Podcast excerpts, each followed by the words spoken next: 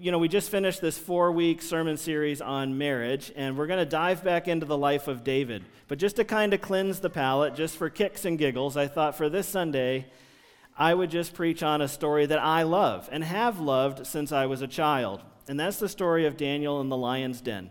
One of the things I love to do as a preacher is I love to preach through larger sections of Scripture. Like I like to take a whole book and work through them. The other thing I love to do is to go to those stories in the Old Testament, especially, some of those great Sunday school stories, and revisit them. And this, uh, my love for this kind of thing is was born out of when my children were born. And at bedtime, we would go back to those great Sunday school stories. And as I revisited them and telling them to my own children, I came away feeling like, wow, there's a lot more here than I remember from when I was in Sunday school. There are a lot of interesting details and theological depth to it all. And so I really enjoy going back to these stories. Daniel in the lion's den is just one of those that even people in the culture understand the reference. But there's a lot more to it than I think most of us uh, see and understand. So I wanted to go back and visit this story. This is not part of a larger series. This is just kind of a let's just have fun in Daniel in the lion's den kind of morning. And then next week we'll be diving back into the life of David, which, which is also fun. I'm not saying it's not fun. But let's pick it up here. Let's put Daniel 6, which is where we find the story of Daniel in the lion's den, in, in some context. In 605 BC, this is before the, the events of Daniel chapter 6, obviously, Nebuchadnezzar of Babylon conquers the southern kingdom of Judah. He had a policy of removing the best and brightest of the country. When he would take over a country and sack the cities and everything, he would take the best and the brightest and he would bring them back to Babylon, both with, to enrich his own empire and also to deprive the conquered territories of potential leaders for a rebellion to form around. Cultural leaders, thought leaders, the sons of nobility, aristocracy. He just wanted to have this great brain drain from all the countries that he conquered. He would leave them impoverished for good people, and he would enrich his own kingdom with their minds. And Daniel is one of those who was forcibly removed to Babylon, where he lived out the rest of his life as a prisoner in exile among a pagan people. Much of the book of Daniel chronicles for us the effort of Daniel and his friends, Shadrach, Meshach, and Abednego. We remember them from the fiery furnace. To remain faithful to their God while living and working amidst a culture that does not share their value or their worldview. Does any of that sound familiar to you? It should. The story of Daniel and his friends is very much the story of Christians living in the midst of our culture today. I think previous generations were tempted to think of America as kind of an Israel. But now Christians are born into a culture where they much more think of themselves as being born in Babylon. And we're living in the midst of a culture that looks more like Daniel and his friends than anything else in the Bible. Daniel is helped by God, mightily helped, so that he finds favor at court and he rises within the administration of the empire. And then in 539 BC, years after Daniel was taken into captivity, the Babylonian Empire was itself conquered by the Medo Persian Empire, and there's a new boss in town. His name is Cyrus the Great. By this time, Daniel would have most likely been in his 80s. I don't know why, but when I was in Sunday school, I pictured Daniel a much younger man. But in, when the story of Daniel in the lion's den takes place, he's probably nearing the end of his life, perhaps. He's an older man. And although a high ranking official in the previous regime, Daniel once again finds favor within the new order and is once again promoted. And, and that's remarkable. I would think if a new, like when we have a new president, the first thing he does is fire all the cabinet from the previous administration. He wants his own people in there. But Daniel somehow survives the purge. And not only that, but he's promoted within the new empire. And this is where we pick up the story in Daniel chapter 6, verse 1. And here's what we'll do we'll just sort of read a little bit, and then I'll stop and make some observations, and that's how we'll work our way through the chapter this morning. Verse 1 It pleased Darius to set over the kingdom 120 satraps to be throughout the whole kingdom, and over them three high officials, of whom Daniel was one, to whom these satraps should give account, so that the king might not suffer loss. So here in this opening verse, we're opening verses, we're really given the reason for why the new emperor, the new king, is reorganizing the government. It says, so that the king might suffer no loss. And you can imagine this vast empire stretching from India to North Africa, millions of souls. In a day before the internet or good record keeping, a lot of money just kind of went missing, right? There's a lot of dodgy reports getting turned in, and things are not quite right. A lot of bribes. And reading between the lines here, there is this great concern on the part of the king that there is just a culture of corruption and graft and bribery. And this is just the culture among the ruling elite in the kingdom. And so he decides, I'm going to reorganize the whole thing. I'm going to make everybody accountable to somebody else. Somebody's going to be looking over your shoulder. And on top of the heap are these three guys, of whom Daniel is one. Daniel is the one you have to report. The whole third of the kingdom has to report to Daniel. It's a big job. And then, verse 3, we read this Then this Daniel became distinguished above all the other high officials and satraps because an excellent spirit was in him, and the king planned to set him over the whole kingdom. So, here among these three, high ranking guys in the kingdom, Daniel has so distinguished himself that the king is now planning to even add another layer to his government. These three guys are going to have to report to Daniel.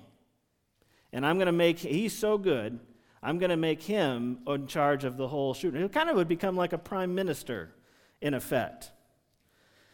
And so, when we couple a couple things together here, the concern on the king's mind was the fear that through corruption and dishonesty and greed, his kingdom would suffer loss, his treasuries would suffer, as it were. So, when we read that Daniel was found to have, quote, an excellent spirit in him, and that he became distinguished above all the others, here's what we are supposed to conclude about Daniel. In a society where positions of power were routinely abused for personal gain, Daniel stood out for his honesty. He didn't take bribes. He didn't do favors for his friends. He didn't pervert justice or take what wasn't his. He gave an honest report and an honest accounting to the king, perhaps even when it didn't look good for him. In our own culture, in America, we would call him a straight arrow or a real Boy Scout. But in every culture and in every age, he was a very rare sort of man. So the king sought to promote him. And at this point, Daniel has already been placed in charge of a third of the empire, but now the king wants to put him over the whole shooting works. Verse 4 Then the high officials and the satraps sought to find a ground for complaint against Daniel with regard to the kingdom. But they could find no ground for complaint or any fault, because he was faithful, and no error or fault was found in him. Then these men said, We shall not find any ground for complaint against this Daniel unless we find it in connection with the law of his God. Then these high officials and satraps came by agreement to the king and said to him, O King Darius, live forever. All the high officials of the kingdom, the prefects and the satraps, the counselors and the governors, are agreed. Who, who isn't in agreement with this? His number one right hand man. That the king should establish an ordinance and enforce an injunction that whoever makes petition to any god or man for 30 days, except to you, O king, shall be cast into the den of lions. Now, O king, establish the injunction and sign the document so that it cannot be changed according to the law of the Medes and Persians, which cannot be revoked. Therefore, King Darius signed the document and injunction. We ran into this peculiarity of Persian law in our study of Esther. You might remember, it was a long time ago. But in that in their system of laws, when the king committed something to writing and put his name on it, it was irreversible. In fact, Herodotus, the great historian, the ancient historian, wrote of a time when a man had been found guilty of murder, the king had signed his death warrant, and then information had come to light that completely cleared and exonerated the man. But because he had been sentenced to death in writing by the king, they went through with the execution. It was irreversible. This was a hard and fast law with the Persians. And at the base of it all was a, a, an attempt by the king to present himself as godlike in his wisdom and in his judgments. The fact that the king could reverse an earlier decision, in other words, say, I was wrong, was unthinkable in that culture. But the first thing I want us to see in these verses is that I don't think the king, for even one minute, thought he was actually passing a law. I mean, not in the sense of stop signs and speed limits and don't steal from the corner store, that kind of law. Consider how ridiculous this law would be if it was actually applied. The law is that no request could be made to anyone other than the king, either God or man, for 30 days. Imagine what would happen if that crazy law was actually enforced across the broad width of the empire.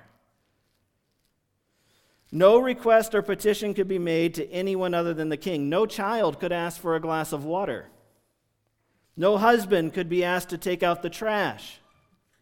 No craftsperson could be asked to do a job. No, co- no coworker could be asked for help in completing a task. Nobody could be asked anything except the king for 30 days. Sounds delightful, right? This law was so general in its wording that I think the king never really thought he was signing a serious law. I think he thought this was just an over the top, hyperbolic way for his adoring subjects to tell him how central he was to their lives, how godlike he was in his centrality to the life of the kingdom. This is just their colorful, over the top way of saying, You are the sun around which we all orbit.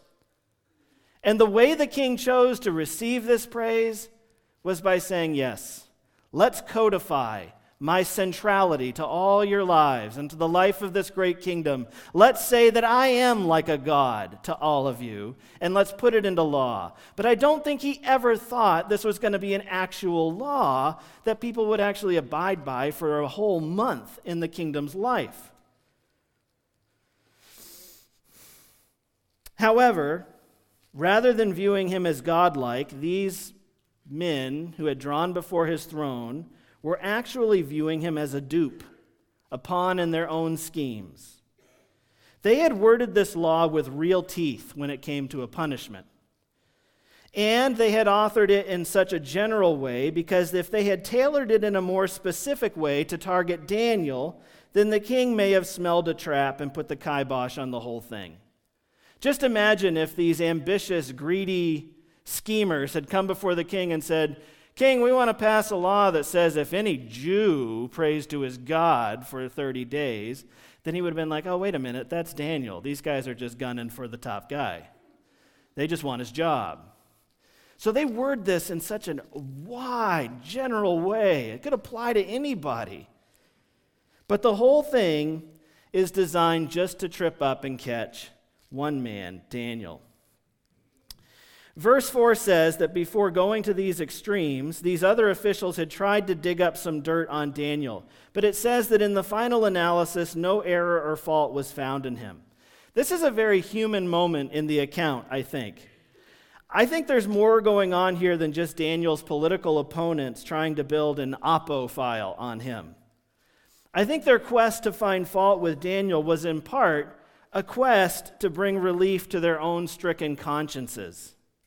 Vance Havner once said, When the Lord's white sheep become dirty gray, all black sheep feel more comfortable.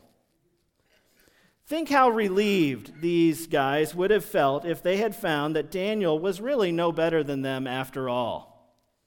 He also, he just does a better job hiding it. but he's every bit as low down and dirty as we are.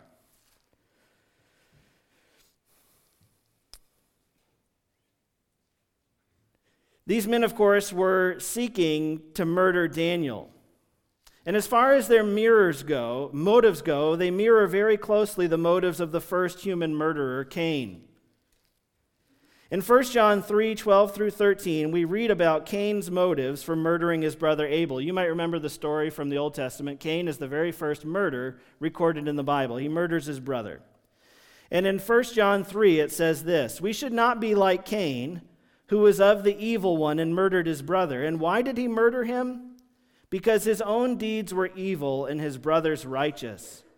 Do not be surprised, brother, that the world hates you. So here we come to this place. These guys are looking for dirt on Daniel. Yes, one, to bring a charge against him, but I think also because how much better would they feel if Daniel really wasn't that good after all? And then they do find that he's righteous. Their solution is to just get rid of the source of what's making them uncomfortable. Let's just murder him. And this, by the way, is the same motive that Cain had when he killed Abel. It says here in the Bible. Why did he kill him? Because his deeds were evil and his brothers righteous. You see, Daniel is like a living indictment of them. He's a living reminder of their many failings, their shady dealings. But why do I feel so confident in saying that these men hated Daniel? I mean, couldn't it just be that they were scheming and power hungry and Daniel was in the way of their ambitions? Maybe this wasn't personal for them. Maybe it was just business. I don't think so, and here's why. Verses 6 through 8 tell us that it was these men who authored the law. And they authored it to just catch one person Daniel. And they also authored the punishment for breaking the law. And what did they propose to the king for the way this 80 year old noble official would die? Thrown into a pit of lions. wow. Can you imagine hating somebody so much that you would want them to die that way? That's awful. Truly. And here's why every time Daniel refused a bribe, they were reminded of all the bribes they had taken.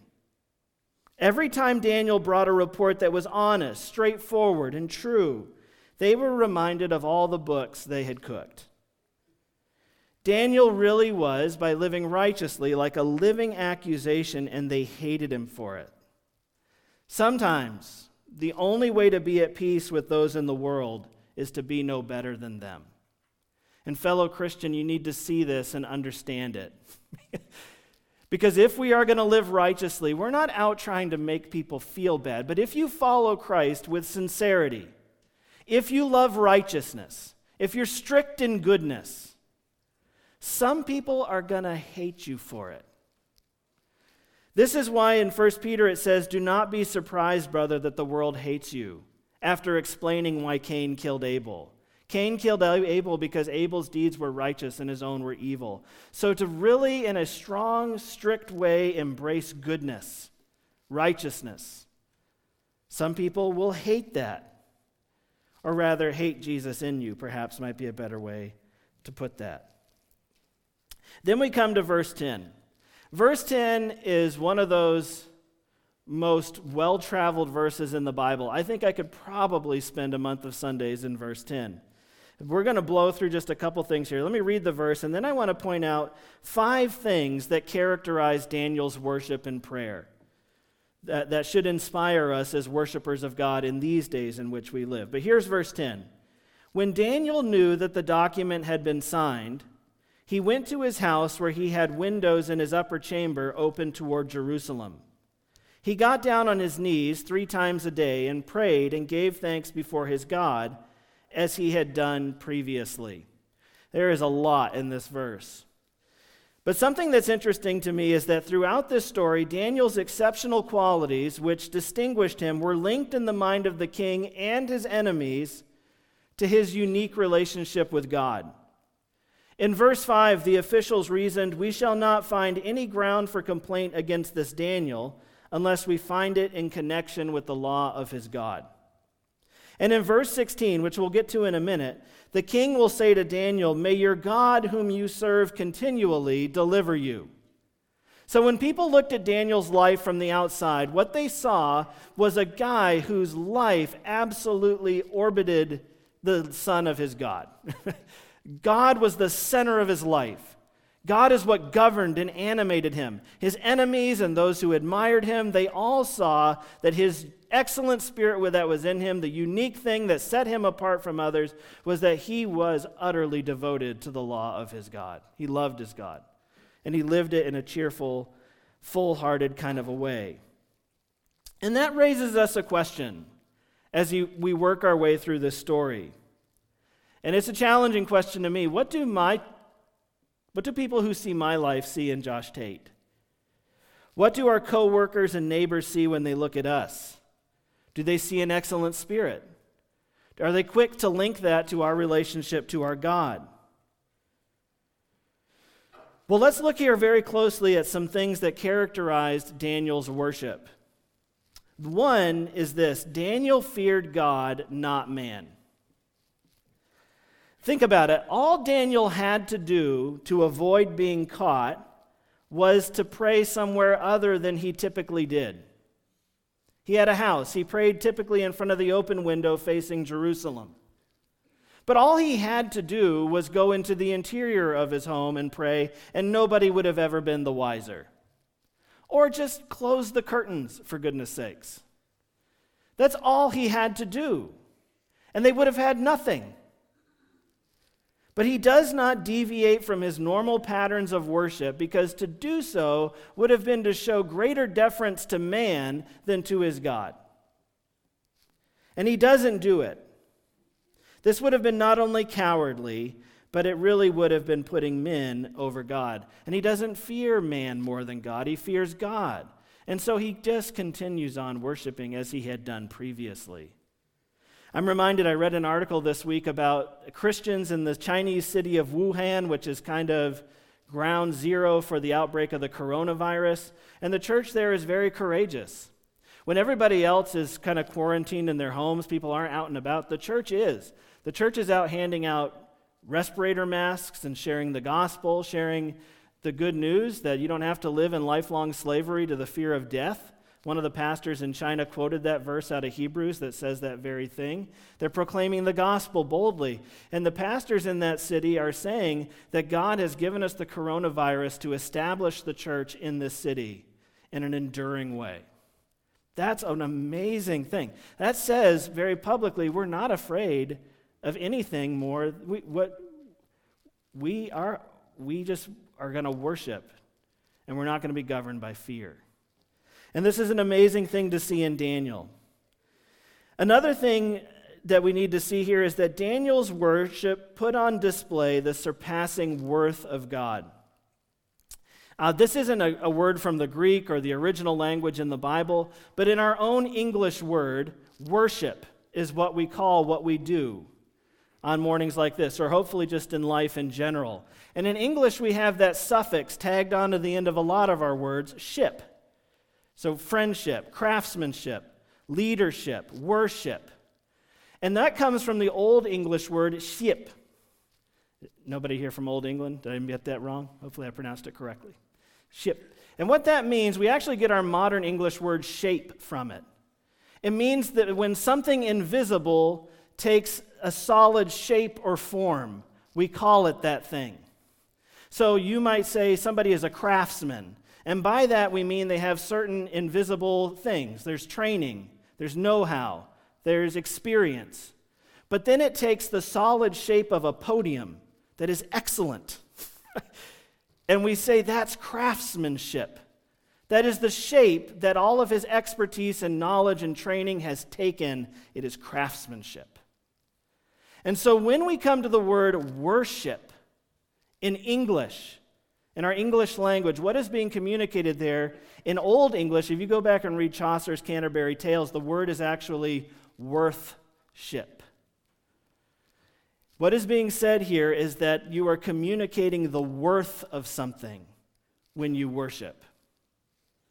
That when we come to God and we worship Him, we are in some way proclaiming His worth to us.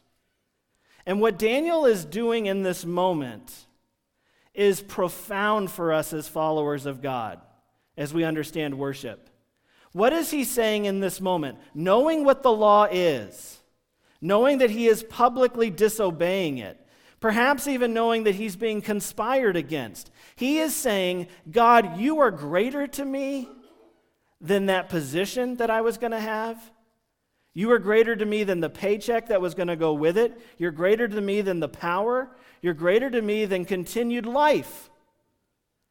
In this moment, he is powerfully proclaiming God's worth, that God is even worth more to him than continued days under the sun. If I had to choose between life and worship, I would say worship. God, you're of greater value to me than tomorrow. This is an amazing thing he is doing. Another thing to see here in number three so we've had Daniel feared God, not man. Number two is Daniel is displaying the surpassing worth of God in his worship. And number three, Daniel is worshiping as a foreigner in the land. It says that he opens the windows toward Jerusalem. And by this, we are told that he is praying towards the temple, or in his mind, towards God himself. He is thinking of himself as an exile, a sojourner, a, a pilgrim in the land. And very often in the Bible, we are called as followers of God today to think of ourselves in much the same terms that this is not our home, that we're not invested here, that we're living for another kingdom, another place, another future. And Daniel is embracing that same ethos here in the city, in the, in the empire back then. Number four, Daniel's worship was habitual. Says he got down on his knees three times a day and prayed and gave thanks before his God as he had done previously. So here Daniel is a, is a creature of habit. He's made worship his habit in life. We incidentally see this in the life of Jesus as well. It says in Luke that when he went into one town, he went into the synagogue on the Sabbath day as was his habit. And I think that just whenever we see somebody who is great in the faith, it is built on habitual exercise of these kinds of spiritual disciplines. Are we habitually in God's word? Are we habitually in prayer? Do we habitually come among God's people in worship? All these things amount to a life of worship. And then, number five, Daniel's worship was marked by a spirit of thanksgiving. This is perhaps one of the most bewildering parts of this verse. Is it says at the tail end of verse 10 that as he began to pray, he gave thanks. and I wonder what he gave thanks for. I wish the prayer was actually recorded in Scripture, and it's not. But here he's read a law that says if he prays, he's going to be killed. And he goes to his prayer, he goes up to his apartment, he gets down as he always had in front of the open window, and he opens his mouth and he thanks God. I wonder what for. Well, we don't know his words. We don't know exactly what he thanked God for, but we're given perhaps a clue in 1 Peter 4, where it says, Beloved, do not be surprised at the fiery trial when it comes upon you to test you, as though something strange were happening to you. But rejoice insofar as you share Christ's sufferings, that you may also rejoice and be glad when his glory is revealed. If you are insulted for the name of Christ, you are blessed, because the Spirit of glory and of God rests upon you. I think he's just thankful to be with God.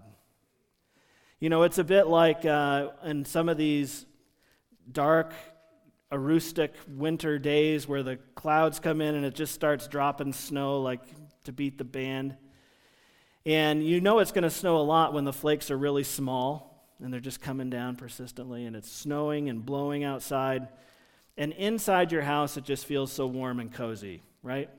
The harder it storms outside, the cozier it feels within. And I think in this moment, he is brought into just great joyous unity with his God because the storms have picked up outside, but he's thankful that he's in there safe and close with God that he has things that are better than pleasing King Darius. He's happy to be lumped in with God for good or, or for pain. So I, I, wish we had time. We could probably flesh out each of those five points and spend a Sunday on each, but we're going to move on. We come now to verse 11. Then these men came by agreement and found Daniel making petition and plea before his God. So, in other words, they've said he always prays at this time before the window. We'll just show up together, we'll all witness it, and then we can go to the king. Then they came near and said before the king concerning the injunction, O king, did you not sign an injunction that anyone who makes petition to any god or man within 30 days except to you, O king, shall be cast into the den of lions? The king answered and said, The thing stands fast according to the laws of the Medes and Persians, which cannot be revoked. Then they answered and said before the king, Daniel, who is one of the exiles from Judah, he pays no attention to you, O king, or the injunction you have signed but makes his petition three times a day. Then the king, when he heard these words, was much distressed and set his mind to deliver Daniel. And he labored till the sun went down to rescue him. Then these men came by agreement to the king and said to the king, Know, O king, that it is the law of the Medes and Persians that no injunction or ordinance that the king establishes can be changed. I, don't know how these guys thought this was going to work. Like at this point, the king knows he's been played, and he's much distressed. And he knows that this thing that he, I don't think he ever thought for a minute was a real law, has now been used just to capture Daniel, for, to further these guys' ambitions. This is about the dumbest play these guys could have made. Because even if it works and they remove Daniel, how do they think they're going to get away with this without losing their own heads? But isn't it striking how everyone is busy in these verses except Daniel? The officials are scheming and working. They're running around over town. They're meeting up. They're going to the king. They're talking. The king, who knows he's been played, is searching for some kind of loophole. He sets his mind on trying to set David. This whole thing, everybody's working feverishly except who? Daniel. Daniel is silent. And you'll remember that Jesus was also silent before his accusers. Mark 15, 5 and Luke 23, 9 tell us that Jesus was silent before Pilate and also before Herod. And remember how Pilate, finding no fault in Jesus, sought to release him just as Darius is trying to find some way to save Daniel. And for the same reason, because he's innocent, he finds no fault in the man. But those who hated Jesus and those who hated Daniel called all the more for his death. King, you signed the injunction. Same spirit as crucify him. Many of the great Old Testament stories serve to foreshadow the coming work of Jesus. One of the greatest joys we can find in meditating on these great old stories of the faith is finding Jesus in them. There are more than just a few parallels between the story of Daniel and the lion's den and the death and resurrection of Jesus. Verse 16 Then the king commanded, and Daniel was brought and cast into the den of lions. The king declared to Daniel, May your God, whom you serve, continually deliver you. And a stone was brought and laid on the mouth of the den, and the king sealed it with his own signet and with the signet of his lords that nothing might be changed concerning Daniel. Do you remember how Jesus was placed in a tomb and a stone rolled across its entrance? And Matthew 27 tells us that the tomb was sealed and made secure. Verse 18 Then the king went to his palace and spent the night fasting. No, diver- no diversions were brought to him, and sleep fled from him. And we remember how Jesus' friends mourned following his death. And then, verse 19, at break of day, the king arose and went in haste to the den of lions. And we're reminded of how Mary Magdalene came to the tomb early in the morning when it was still dark, and how John and Peter came running to the tomb. In verse 20, as he came near to the den where Daniel was, he cried out in a tone of anguish. The king declared to Daniel, O Daniel, servant of the living God, has your God, whom you served continually, been able to deliver you from the lions? Then Daniel said to the king, O king, live forever. My God sent his angel and shut the lions' mouths, and they have not harmed me, because I was found blameless before him, and also before you, O king. I have done no harm. Daniel gives the reason why he believes he has not been killed by the lions during the night. He says, I was found blameless. He was innocent of wrongdoing. And this is the same reason why death could not hold our Lord in the grave. He was innocent and without sin. Acts 2:24 says God raised him up, loosing the pangs of death because it was not possible for him to be held by it. Now, of course, we don't want to take this comparison too far. Daniel, in the final analysis, was a sinner just like you and me. In fact, in Daniel chapter 9, which comes after this account, you can read it if you'd like, Daniel repeatedly confesses that he is a sinner to God. He's not without sin in the perfect way that Jesus was, and I'm not making that claim. I'm just saying that his claim of innocence in this matter represents the perfect innocence of Jesus when he was raised from the dead.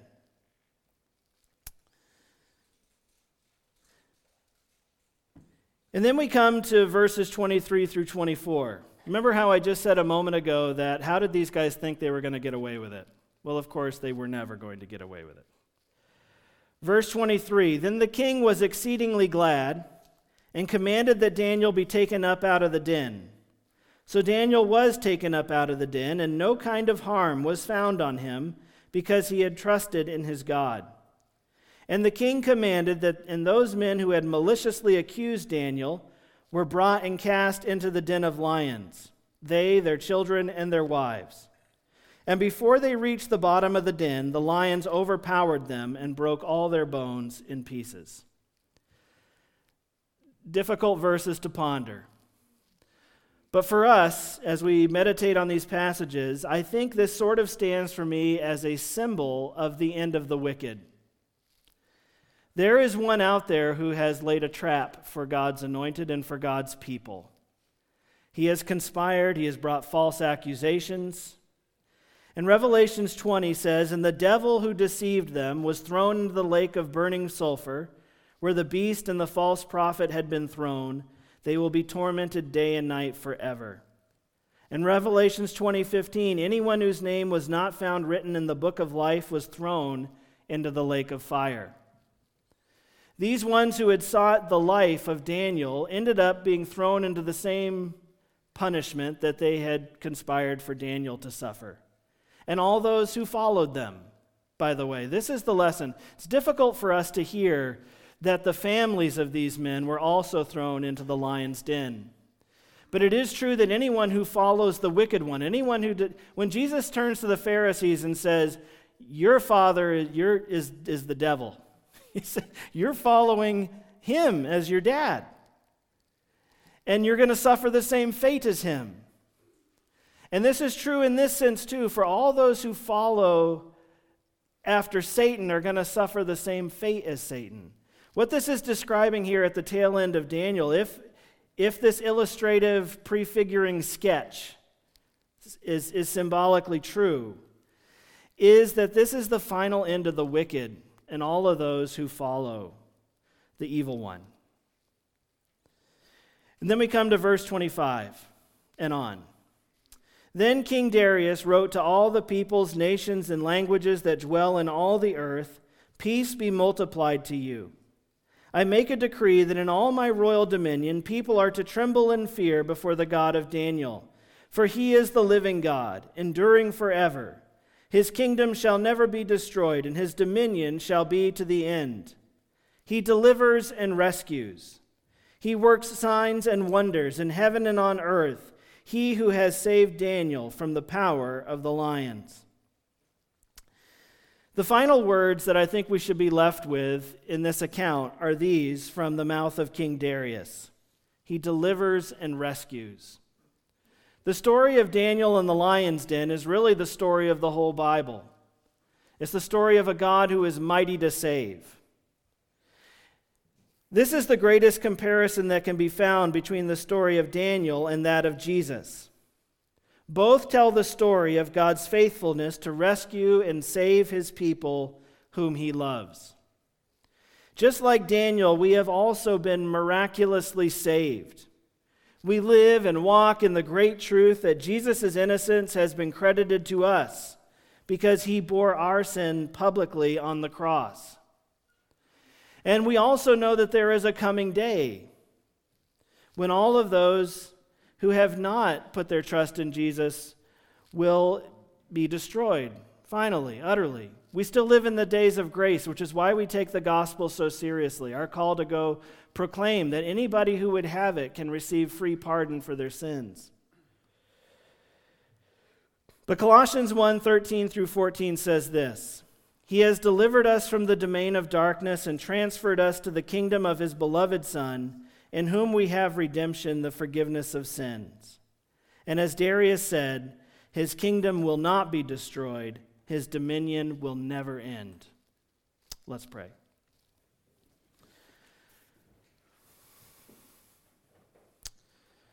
Well, dear Heavenly Father, thank you for this time that we've been able to spend in the midst of your word together this morning. Thank you for the story of Daniel. This uh, man who proclaimed with his very life that there are things better than life, there are things worse than dying. Father, I thank you for the obvious worth and excellence that his display of faith put in front of us. And Father, I pray, Lord, that we would live in such a way that others would see that you are our great treasure. Father, we do not delight in thinking of anyone being destroyed or punished. But Father, we do know and we take very seriously and soberly what the Bible says that there is a coming day. We thank you for being a God of grace and mercy. We thank you for the calling you have put on us as, a church to go and proclaim peace to those who are far off and to give life to those who are living in the midst of death. But Father, we do know that there is a coming day where those who are opposed to you will be destroyed. And that a continuing existence in eternity is the sole portion of the redeemed. Father, I pray, Lord, that you would help us to proclaim the gospel boldly. God, as we do, I pray that those who hear it would turn towards you and, and receive the free gift of salvation. Father, I pray that we, like Daniel, would not fear man, but that man would see that we, our hearts, live in devotion to another, and that's you. Father, I pray that we would put on display the surpassing worth of who you are. Father, I pray that we would live as pilgrims and sojourners in this life.